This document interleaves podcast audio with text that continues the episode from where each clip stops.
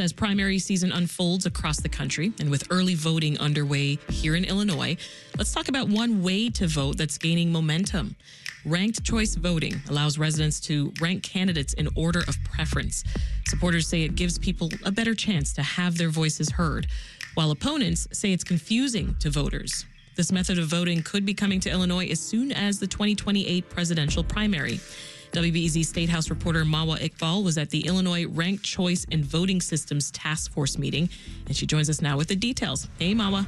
Hey, how's it going? Going well. Thank you so much for joining us. Now, I'm curious, how did we get to the place that there's a statewide task force to explore the possibility of transitioning to ranked choice voting? Yeah, so this was a, sort of a compromise actually from the last spring session when some Democratic lawmakers proposed actually having ranked choice voting as soon as the presidential primaries in 2024, so in March, so in a couple weeks. Wow. And, um, you know, of course, a bunch of groups like Fair Vote Illinois were very much in favor of the effort, but the bills got so much backlash and so much opposition from local election authorities who said that it would be really hard to transition to a completely new system in such a short amount of time. And so the lawmakers basically thought, well, I guess a good middle ground would be to first make a task force so that we can talk about what it would take to implement something like this and if it's what's needed for our voters and what roadblocks are in the way and et cetera, et cetera. So that's sort of how we got to this point. I see. Well, who's on the task force?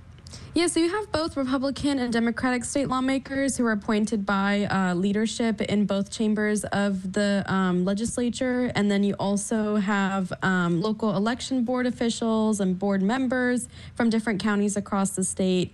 The chairs of the committee are the Democratic lawmakers who proposed the two bills I mentioned earlier. So Representative Maurice West and Senator Laura Murphy. I see. Well, they're eyeing presidential primary elections starting in 2028, Mawa. So I'm curious, would that apply to, to general and midterm elections too, or are we just focused on the presidential primary here? Yeah, my understanding is that they're just looking at the presidential primaries starting in 2028 for now. Well, you were at this meeting on, on Friday. Uh, first of all, what was the vibe?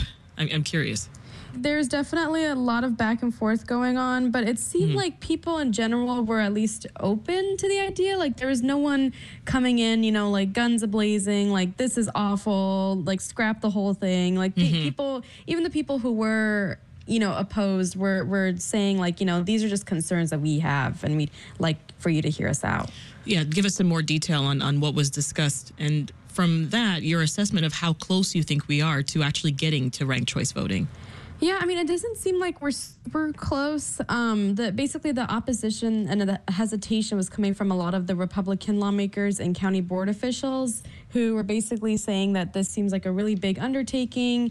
You also had some people saying that, like, you know, do we need this? If if the if the system isn't broke, then why why fix it? sort of sort of idea. So.